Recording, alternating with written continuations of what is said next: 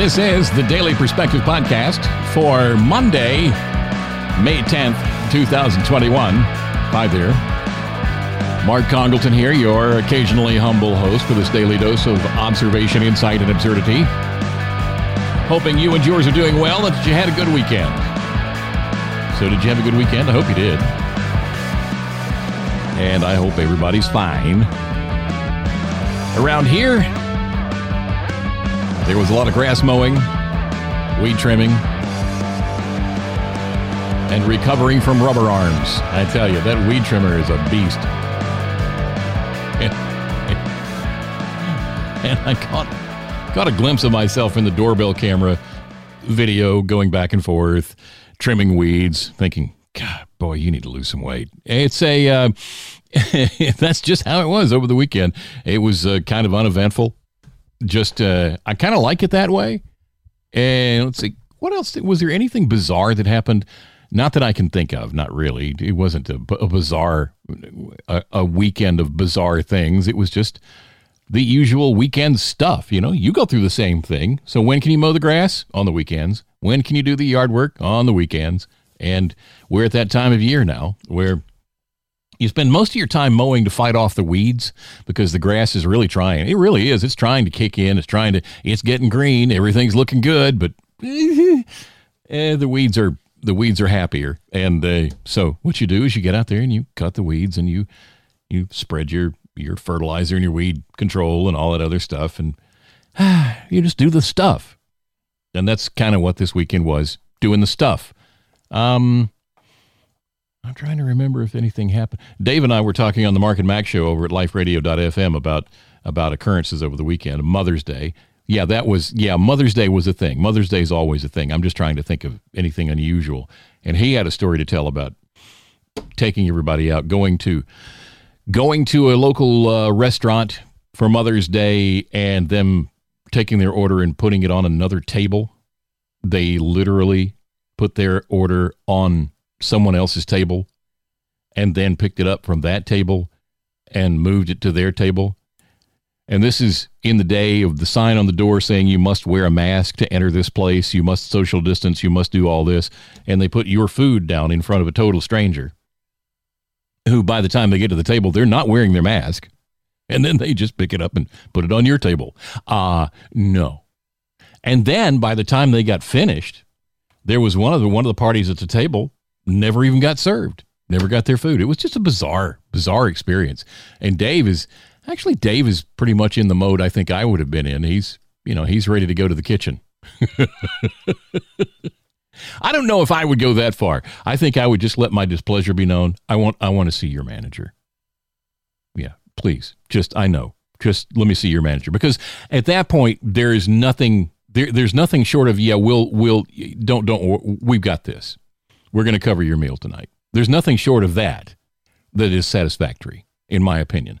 Nothing short of that. When you screw things up that badly, then, hey, this is on us. That's the only way you can recover. If you ever hope to get me back in your in your place of business again, then that's what you better do because otherwise I'm not coming back. I'm just not. If I have to if I have to go through two or three levels of of uh, of staff to get somebody's attention who will actually pay attention to me, meh, you're not getting my business again. That's just kind of how I am because it's it okay, it's the hospitality industry, right? That's what it's called. It's the hospitality industry. You I'm talking to you. Yeah, I'm looking at you. You are paying for hospitality. It's not like going over Aunt Sue's house and saying, "Hey, how you doing?" and she is all hospitable and pulls out the pound cake and the sweet tea and all of that other stuff. That's no, that's hospitality. That's natural, heartfelt hospitality. You're paying for hosp- hospitality in these places, and doggone it, you'd better get it because you're paying for it. It's a financial transaction. It's called capitalism. You pay for something, you expect the product or service in return for your payment. And if they don't deliver, then they should find some way to adjust on your behalf if they want to keep you coming back.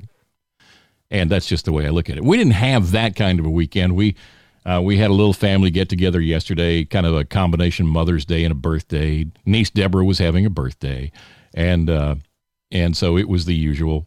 And bless her heart, I love my niece Deborah so much.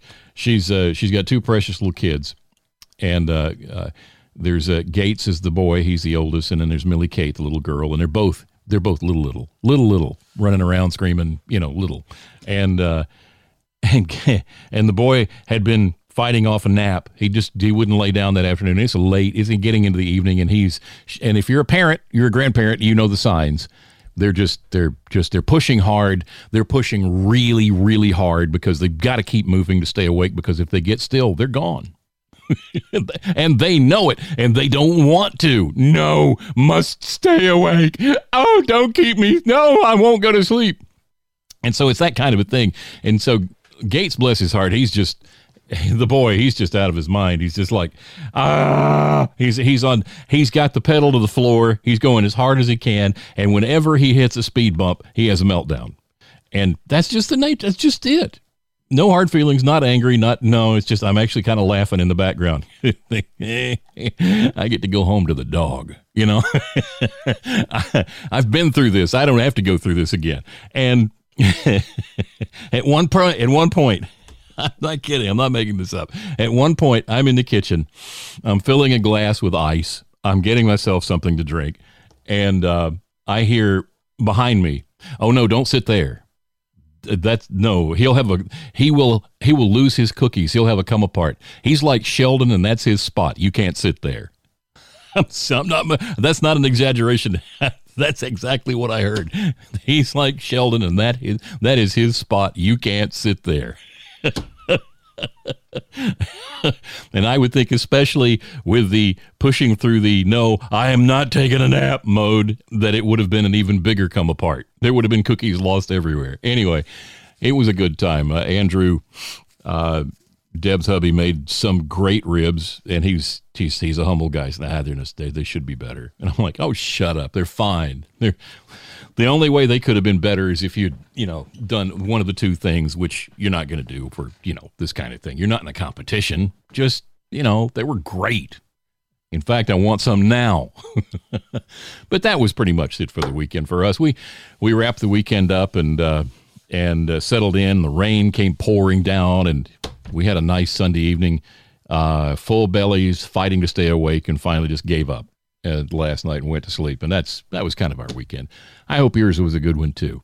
I really do because you should have good weekends. You should you should as I encourage you on a regular basis, you should disconnect. You should unplug. You should uh, go to the quiet and you should spend time with the people who are the most important to you. You have to do that to maintain your sanity because the world around us is insisting on not just being insane, but shoving its insanity in our faces.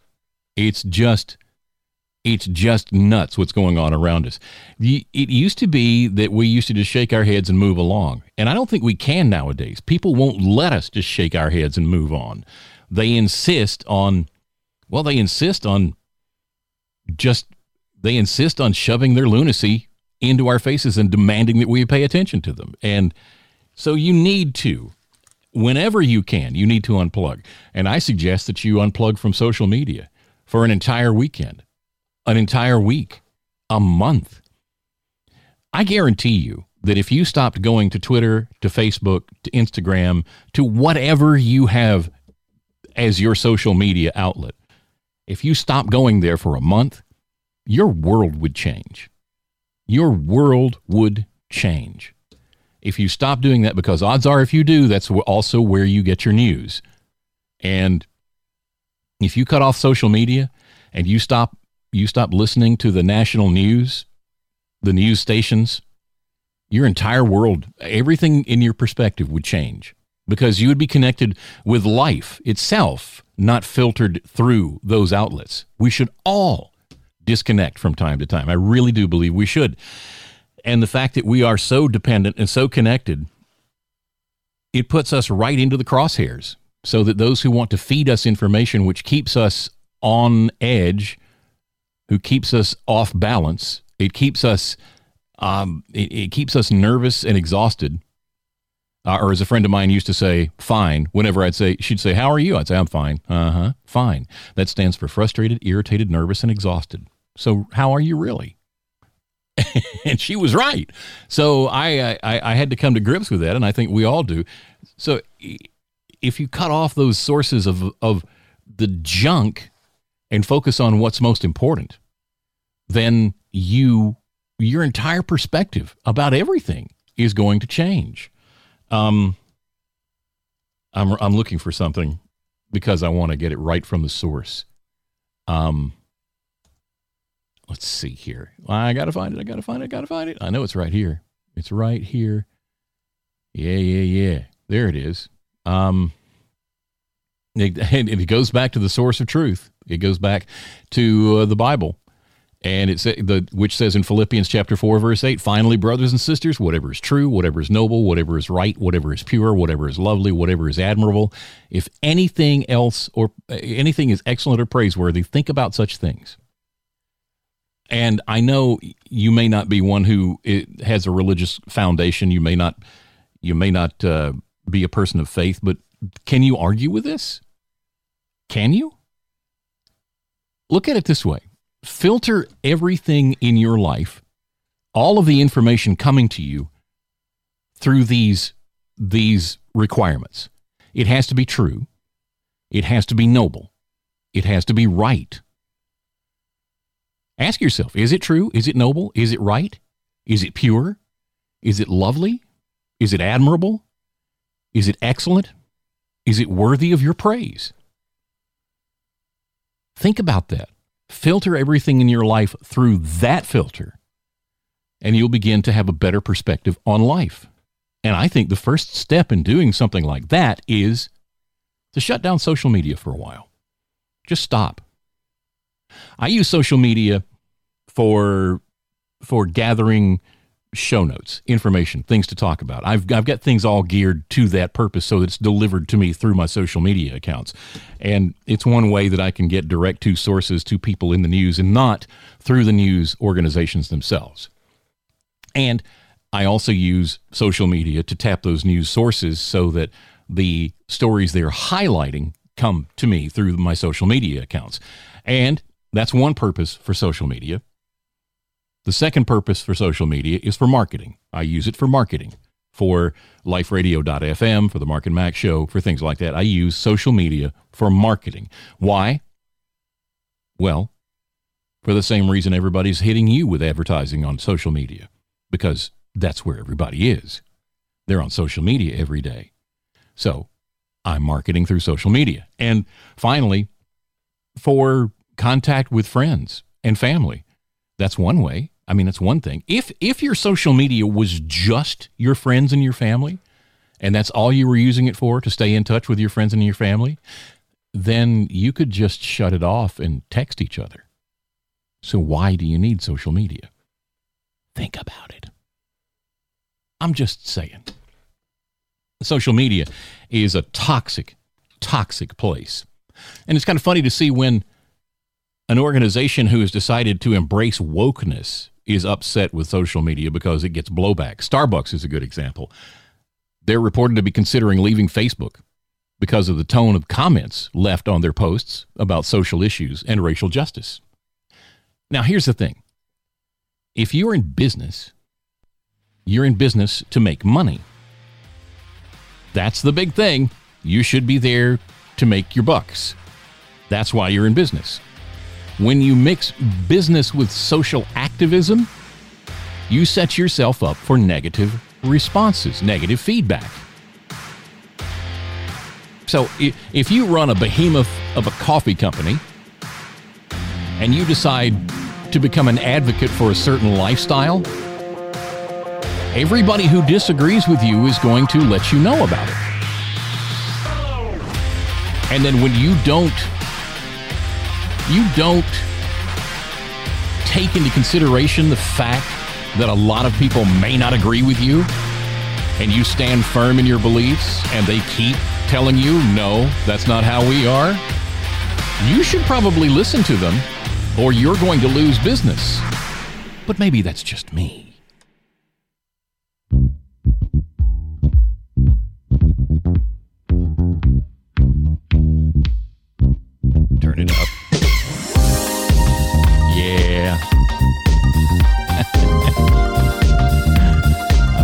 70s 70s thing here. I, I don't understand. Ah. yeah, this morning before we got started here, I, was uh, working on something. I'd made a note while we were uh, while we were doing the Mark and show over at liferadio.fm and it was something I needed to add to my TV themes page. I've got all these things that could come in handy from time to time. You know, as an example, there's there's you know, there's the Twilight Zone theme. Yeah, there's one of them. There's there's the X Files theme that could come in handy every now and then. You never know.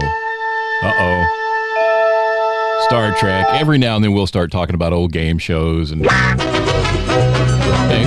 the old match game theme a couple of times the old uh, TV show The Banana Splits. Now, if you're my age, you may remember The Banana Splits.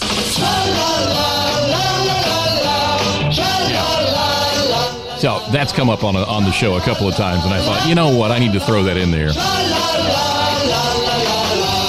And because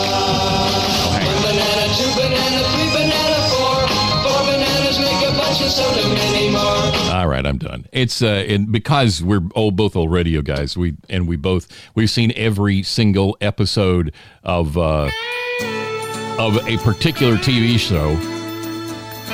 This one had to be thrown into the mix this morning, and so. Baby, if you've ever wondered, it's WKRP in Cincinnati, and if if you've never seen it, look it up. Go on YouTube and look up WKRP in Cincinnati. Cincinnati, WKRP. And you will see, I mean, just to watch a few episodes, it's, it is really, honestly, as goofy as it is, it's what life is really like at times around radio stations, or it was in those days. But then I had to put it together. Here we go. I'm at WKRP in Cincinnati. So that's what I was. You can't get just that except for this old old grungy mono nasty sounded like it was recorded on a TV speaker version and I so I had to find I found the original the the full length song and then made the TV intro edit out of it and then did this as well. WKRP in Cincinnati. Just so I've got that that there to use, and that's what I was thinking of. And that and that the bumper music, the '70s disco bumper music, made me think of that. So, so there's my thing. Okay, back to social media and the oddity that is social media and how and how it affects us just very quickly. And this is going back to Starbucks. I was talking about Starbucks before the break and about how uh, they they're thinking about leaving Facebook because they can't handle all the negative feedback. Mm, yeah, Facebook employees reportedly wrote that Starbucks is in the process of evaluating their organic presence on Facebook and whether they should continue to have a presence on the platform at all. The comments went on to say that Starbucks experienced overwhelmingly negative, insensitive, hate speech related comments on such posts. You know, the ones when they're getting socially active, they when they get woke online, most people in America, the majority of people in America, look at this whole wokeness thing, raise an eyebrow and say, "Yeah, well, that's nuts." You know, that's that's kind of how we all look at it. I and trust me, it is most Americans. You are not in the minority. I know it feels like you are in the minority, but you are not. You are a normal, right thinking, sane person who sees the world as it actually is. All of this wokeness, all of this advocacy for certain groups, all of this the uh, awareness, it's just a smokescreen for socialist activity. It's a Marxist method for changing your mind about the way the world is working around you so that you will be more amenable to change when they have finally broken things down enough to demand change. And this is the reason for all of this. It's all it is. And no, I'm not a conspiracy theorist. If you've listened to me for any amount of time, you know I'm not. I'm that guy that says, "You Bigfoot, right?" I am. I am not a conspiracy theorist, but I see things very plainly, and I and I have to admit that some of it is because I am. I was born in 1957. I have enough years behind me. I have enough road mileage to recognize BS when I see it. And I have enough mileage to recognize socialist propaganda when I see it. And we're seeing a lot of it nowadays, especially on social media, which is why another reason you should drop it. Now, should Starbucks remove its page from the social media platform, it would be one of the largest company to do so, but not the first. Elon Musk pulled SpaceX and Tesla Facebook pages in 2018 after he was challenged to do so on Twitter as part of the Delete Facebook campaign. While the companies remained on Instagram, Instagram is owned by Facebook, by the way, the pages were never reactivated on Facebook. Discussion over Starbucks' decision to remove its page from Facebook comes just months after more than 500 brands, including Starbucks, temporarily pulled their advertising from Facebook as part of a Stop Hate for Profit boycott campaign. Starbucks spokesperson Sanjay Gould wouldn't confirm whether the company was planning to delete its Facebook page, saying, quote, while some changes have been implemented, we believe more can be done to create welcoming and inclusive online communities. I'm going to come back to that. I, I, am going to come back to that. Facebook spokesperson Dani Lever also says that Facebook works with their clients around the world on various issues, and as this post shows, they're working with them to keep hate off their pages. Last year, Starbucks Starbucks faced backlash for not allowing employees to wear clothing that showed support for Black Lives Matter at work, but has been known for posting about social issues on their social media platforms, including on topics like BLM, LGBTQ issues, and climate change. Now let's go back up here to what they had to say. While some changes have been implemented, we believe more can be done to create welcoming and inclusive online communities. As long as you agree with their position, they are welcoming and inclusive. If you don't, then you're the guilty party. You're the hateful person. You are the one to blame for the problems. If you won't conform, then you are evil. They believe more can be done to create welcoming and inclusive online communities. That's a lie. They don't believe in inclusivity. They don't believe in being welcoming unless you conform to their worldview. So, this is nothing but promotional BS. That's all it is. And Starbucks, the home of over roasted coffee, is suffering for making a stupid business decision. And that stupid business decision is to become advocates on social media for certain causes. And I know they believe that this portrays them as welcoming, open, and sensitive to the needs of certain members of our society. But when it all boils down, if I may use a cooking term, when it all boils down, it comes to one thing, and that is the bottom line. And Starbucks will do what benefits the bottom line when it comes down to the bottom line. If they believe that it's helpful for them to be inclusive and embrace the psychologically challenged views of the woke, then they will do so. But if it ever becomes obvious to them that it's costing them more money, it won't be worth it to them to be woke anymore. And they will they will seek out other avenues. So if you enjoy Starbucks coffee, Good for you. I don't, but good for you. I would encourage you to find a way to let them know you would like to continue enjoying their coffee, but you don't feel right about spending money with a company that is not wise enough to understand that alienating potentially most of its customers by advocating support for a Marxist uh, a Marxist propaganda group like BLM and the the Marxist socialist tool that is the LGBTQ movement. That you see them for those movements for what they really are, and you would prefer not to help fund an, a company which helps fund organizations which are focused on undermining and destroying the nation you love. There's no sense in providing them the money to do that when you could simply go somewhere else. And trust me, today, there are a lot more sources for overcooked coffee than just one. I would encourage you to seek them out and possibly learn how to make good coffee yourself. It's possible. And trust me, when you've had freshly roasted, freshly ground coffee cooked the right way, you'll never go back.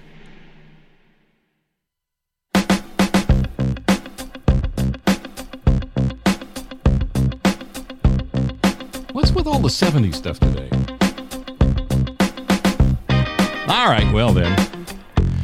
It's the Daily Perspective Podcast, about halfway through this Monday edition. Thank you so much for being there. I appreciate you being there every day.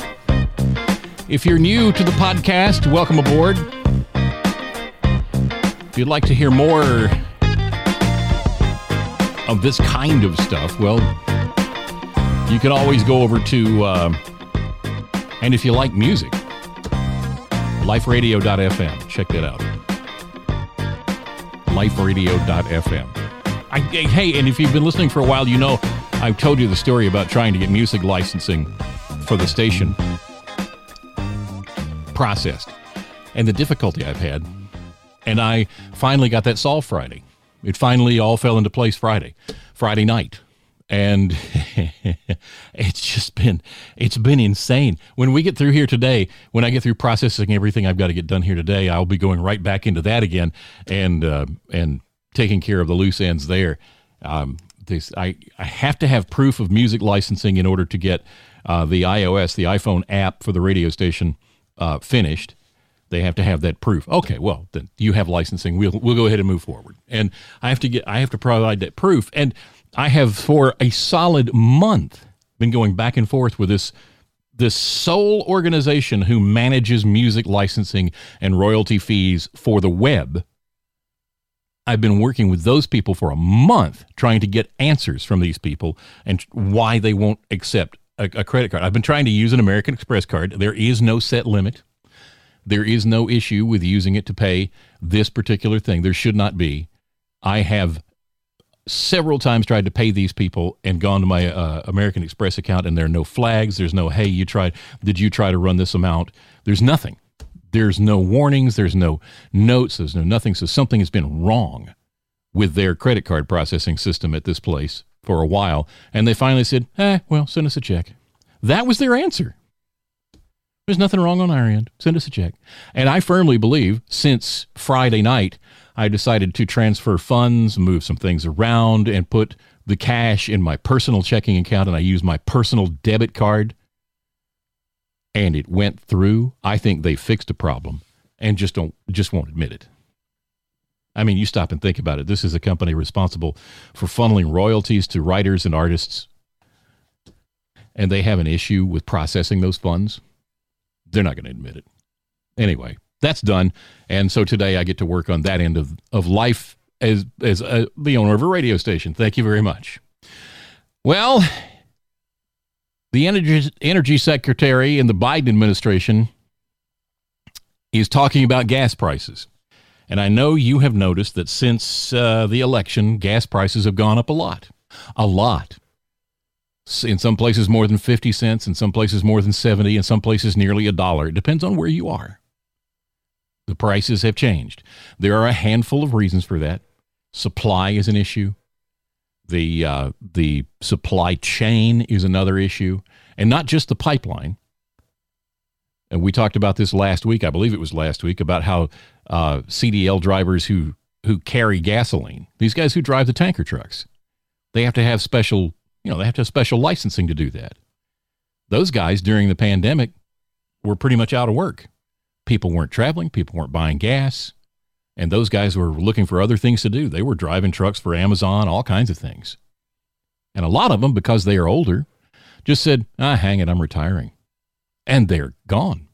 And so now you've got gas tanker truckers in they need gas tank drivers, uh, tank truck drivers. They just and and that's one of the things they can't deliver. And when more and more of us are getting out on the road in the summer, that's going to be a problem. You're going to start finding more and more gas stations that don't have gas. People are already finding that now. Well, Energy Secretary Jennifer Granholm is blaming the pandemic for gas prices going up. Since President Joe Biden took office on January 20th, the national average gas prices uh, soared more than 50 cents. As of Friday, it stood at nearly $3 per gallon, $2.96. That's the average. The average well, the average was 238 per gallon when Biden took office and 211 per gallon on election day last year. In our area, it was 189. Regular unleaded was 189. Now it's like 275. CNN anchor Jake Tapper confronted Granholm Friday about skyrocketing gas prices, asking the former Michigan Democratic governor whether high energy prices will slow down the post pandemic uh, e- economic recovery. He asked, beyond whatever, whether you think, uh, whether or not you think your policies are to blame, are you worried that the prices could impact whether or not Americans travel, which is, of course, needed to put money back into the economy? In response, Granholm suggested an out of control COVID 19 virus is to blame for the higher prices at the pump. Quote People need to travel, you're right, but we need to get the virus under control first. We need to get that 70%. We need that to get that herd immunity. Why have gas prices gone up? Could it be because the virus itself as well? Everything's tied together. So I just want to say this administration is totally focused on getting this virus under control, which means the economy will get under control and then investing in the nation so that we can go big on America. Hmm. Did you notice she asked two questions? She rephrased the question into other questions. Why have gas prices gone up? And then, could that be because of the virus itself as well? Well, that's not what he asked, but she reframed the question. Ironically, her remark about herd immunity comes after the New York Times published a story suggesting herd immunity in the United States isn't probable. No longer probable for the United States. While typical culprits such as refinery maintenance and converting to sub- summertime blends are partly to blame for the surge in gas prices, you know, gas prices always go up in the summer. As people travel, they raise the prices. Oil expert David Blackman recently explained in Forbes the Biden administration's policies are also a major contributor. He wrote this Since last November 3rd, the average price per gallon of regular gasoline in the U.S. has skyrocketed by 75 cents. The markets clearly see the Biden Harris administration as one that will work to inhibit U.S. oil production, which will also have the effect of tightening the global market, and traders have responded by driving up the price of crude oil. He explained President Biden's day one executive orders to cancel the cross border permit for the Keystone XL pipeline and suspend the program for oil and gas leasing on federal lands and waters were just initial shots across the bow. His order to raise the estimate for the social cost of carbon by over 70, 700%, I should say, 700%, will inevitably result in regulatory actions that will raise the cost of producing oil in the United States, as will the coming effort by the Biden EPA to convince the courts to allow it to regulate carbon as a criteria pollutant, a topic he said he would address in more detail in coming days. He goes on to say all of these actions and more will come to increase will uh, more to come will increase the cost of not just oil and gasoline, but all forms of non renewable energy for consumers. Will make the country increasingly reliant on foreign oil imports and thus will render the country less energy secure than before. These outcomes are entirely predictable and are, in fact, features of the Biden Harris plan, which is in part designed to make electric vehicles and renewables more competitive by raising the cost of fossil fuels and other more traditional forms of energy. That's not a value judgment, it's just reality. Now remember, he said that's a feature. They are features. These outcomes are entirely predictable and are, in fact, features of the plan. Not a bug, not a, an unfortunate side effect. They are a feature of the plan. You see, what this guy is saying is that these delusional leftists who are in charge of our government today believe that in order to make electric vehicles more competitive, they have to price standard fueled vehicles out of existence.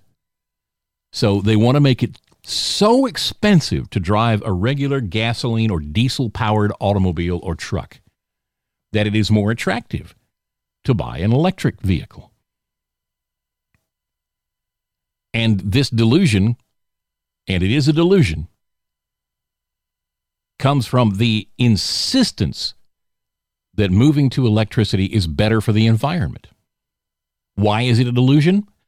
It's a delusion because over 60%, is it 66%? It's well over 60% of all electricity in America today is produced by burning coal. Coal.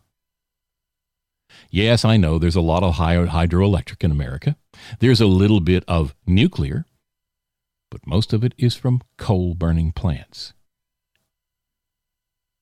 Coal is actually worse than petrochemicals for the environment. They don't want you to think about that. They just have a plan and they want to fulfill the plan. And they are BSing everyone to such a high degree that they're going to push forward with the plan, even though it's a ridiculous and idiotic plan. And this is typical for people in politics. We're actually doing something. Really? What are you doing? We're, we're painting all the rocks in the world white. We're going to reduce the heat. We're painting everything as much as we can. We're painting it white. So where's the scientific study that says this is all? Where we have studies going ongoing, and the the, uh, the preliminary outcomes indicate that things that this looks like a good plan, and we're going to press forward with this plan. And then we find out 20 years later that painting everything white actually killed off all the, the, a bunch of different species and changed the environment because certain plants didn't have what they need, and and because of idiocy jumping onto the bandwagon just because it's important to look like government is doing something on behalf of the people. It doesn't matter whether or not that doing something something is actually making any difference. They are doing something. We find out later that everything they did needs to be fixed.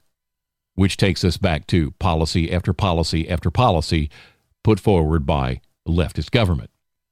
This policy is intended to fix the problems caused by a previous policy. And that's all they do.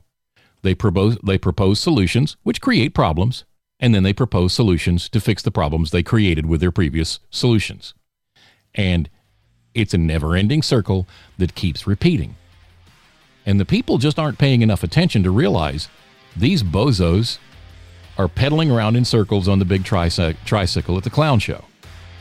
This is all they're doing. Look busy, the people are watching. Actually, that should be put on the signs going into Washington, D.C. The, co- the district's motto look busy, people are watching. And hence, we have all of these people walking around with clipboards looking busy, but they're really not doing anything. They're having committee meetings, they're discussing things, they're probing things, they're looking into things, they're doing studies. And everything they do makes matters worse. The things you learn when you're paying attention.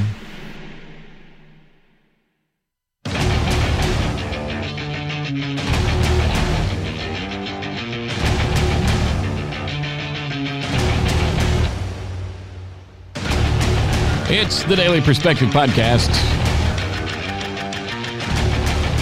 We are talking about blaming uh, gas prices going up on COVID. Let's stick with COVID here for a minute or so, shall we? There's a big cruise company, Norwegian Cruise Lines. They're saying that they may be avoiding Florida ports, ports in Florida, because of the state's vaccine passport ban. ban. You know, um, Governor Ron DeSantis said no, he's no, we will not. We will not abide by that here in Florida.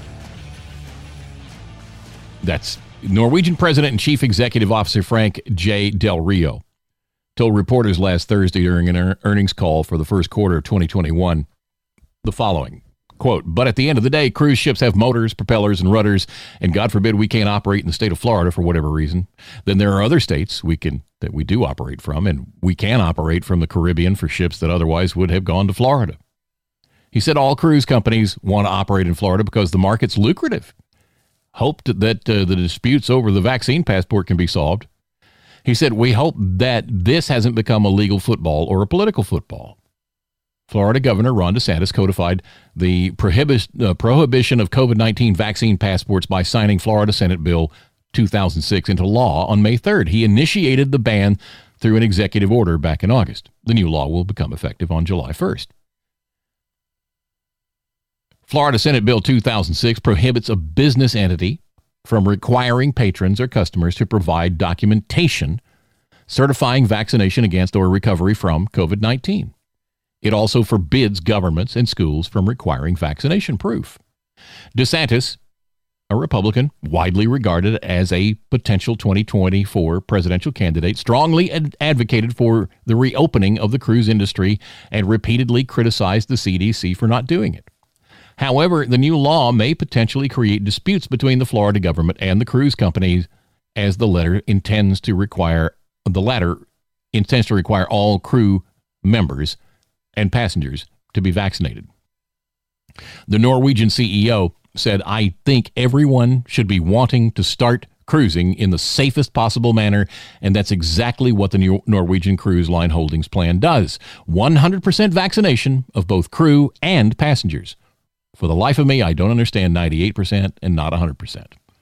The company will require full vaccination even if the Centers for Disease Control and Prevention and other cruise companies choose not to, he says. The Biden administration, uh, the Biden administration said in March that they're not creating COVID 19 vaccine passports, but officials are working with private companies to set guidelines for systems which people can use to show proof they've been vaccinated. Uh, we won't have a, an official government issued one, but we will help you set something up so that you can do the same thing through your business. COVID 19 was first reported in Wuhan City back in December 2019, just as a point of reference there. They, and here's the thing my wife and I were talking about this, my wife Jane, sweetest woman in the world. We were talking about this the other day, and I said, Yeah, yeah, this is happening with Norwegian cruise lines. You can expect others to follow. And the reasoning is that the cruise industry was hit pretty hard several years ago when they had issues with people catching communicable diseases and turning cruise ships into floating basically vomit buckets. People were so sick. They were so sick while they were cruising that when my wife and I, we've been on a handful of cruises.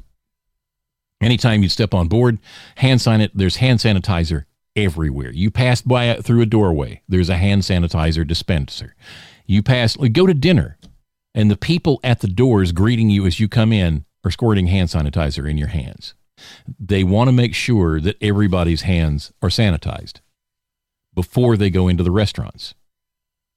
They want to make sure everybody is is is germ free because of those previous incidents. So they are understandably paranoid about germs on their ships. I mean, face it, you're in a little closed environment with all these people on board a ship sailing around on the ocean. People are going to get sick and they're going to spread their sickness. So, Norwegian cruise, cruise lines decides, well, we're not going back to Florida if they won't let us have the assurance that everybody coming on board has been been vaccinated, we're not going to Florida. We're going to require everybody who works for us to be vaccinated, and anybody who comes on board has to prove they're being vaccinated. And I expect every other cruise line will follow that example because of what's happened to them in the past. And the fact that we all remember that last year it was a cruise ship that wandered the world with people on board exposed to COVID and not allowed to go into any port. That was in the news. And we all tie cruise ships and COVID together because of this. So, these people, these companies, and their legal departments are saying, until we can guarantee this is not going to happen again, you're not getting on board one of our ships without concrete proof that you have been vaccinated. So if you are hoping to go on a cruise, but you'd rather not be vaccinated, I suggest you buy a canoe. And let's wrap up with something that I think is is a sign of the times and it's disturbing. The office of Baltimore City's State Attorney Marilyn Mosby, that should be a familiar name to you considering what's happened in Baltimore. Her office filed a complaint with federal regulators last week asking the government to intervene over press coverage which is not favorable towards Marilyn Mosby. In a letter sent to the Federal Communications Commission, Mosby's office claimed that WBFF TV, the Baltimore Fox affiliate, is guilty of committing, quote, heinous acts and deliberately dangerous activities by pushing or publishing negative stories about Marilyn Mosby. Zy Richardson, communications director for Mosby's office, called the coverage extremely dangerous. In my capacity at the state's attorney's office, I've noted that the news coverage of the WBFF persistently shows a disconcerting and dangerous pattern, beginning with a slanted, rigged, misleading, or inflammatory headline, followed by a conspiracy theory, and supported with guest commentary from disgruntled ex employees or political opponents that tend that lend false credibility to their biased coverage or omission of facts. Most disturbingly, there appears to be an inter- intentional crusade against the state's attorney uh, against State's Attorney Mosby, which, given today's politically charged and divisive environment, is extremely dangerous. You know, he could have been describing MSNBC or CNN because that's exactly what's going on there. The letter goes on to complain that WBFF reports on Mosby more than other local Baltimore news stations, and then took shots at Fox News and Tucker Carlson. Quote, in the public sphere, Fox News is infamous for its bias against people of color. See, he makes it about race. It becomes an emotional issue rather than a rational issue at this point. Moving on, and even more against those who could be deemed progressive people of color. Currently, the Fox National News Network airs a nightly show with Tucker Carlson, despite recent calls by civil rights groups to terminate his employment because of Carlson's frequent endorsements of white supremacy views. So the letter states. This, of course, is a lie, because that's what leftists do.